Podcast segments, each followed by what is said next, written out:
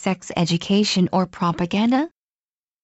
The Education Ministry, under the direction of a cabinet committee, has once again failed in its duty to educate young people by pursuing its own misguided propaganda.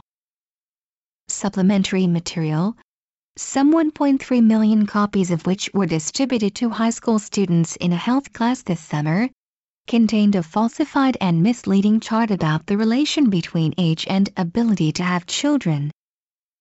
The material was aimed at encouraging female high school students to lead a healthy life. However, what the material actually stated was that after the age of 22, a woman's ability to have children declines precipitously. The chart offered as evidence was taken from foreign researchers. However, the original chart was changed to make it appear that the age of 22 is the peak age for bearing children. To do that, the educational material added a dotted, vertical line not in the original graph and reworked the curve of the graph to give an incorrect representation of the study's results. The research from varied sources in many countries actually shows that there is no specific peak age for childbearing. Rather, there are peak years through the 20s to the early 30s when women tend to be more fecund. Even that research is tentative, because childbearing is highly dependent on social and cultural factors. The average age of marriage, personal decisions on conception delay and accurate reporting on the use of contraception, amongst many other factors, make it extremely difficult to determine a peak age for bearing children. Despite all this evidence, and these complicating factors, the material distributed in Japanese high schools stated that 22 is the peak age for women to have children. The Cabinet Office Committee pushing the material was surely attempting to address the nation's continued low birth rate.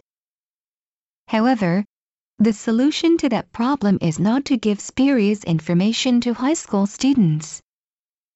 The incorrect information is also a serious problem because the Education Ministry did not give students good examples of solid research, conclusive findings and accurate citations. The chart used in the material was falsified, incorrectly cited and left unexplained. Surely, that is not real scientific education. In short, it seems the material was telling young women what to think and what to do. Much better would be a program of sexual education based on accurate research with appropriate age level discussions. Teenagers need to learn the basic essential facts about their bodies and their future potential to have children.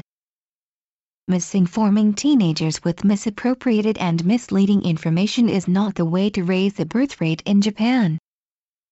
If the government wants to accomplish this goal, it should provide more childcare facilities, ensure companies uphold the right of their employees to take maternity leave and childcare leave and still easily return to their jobs, and pressure companies to encourage their employees to go home at a decent hour so they can spend more time with their families. The Japan Times, October 11,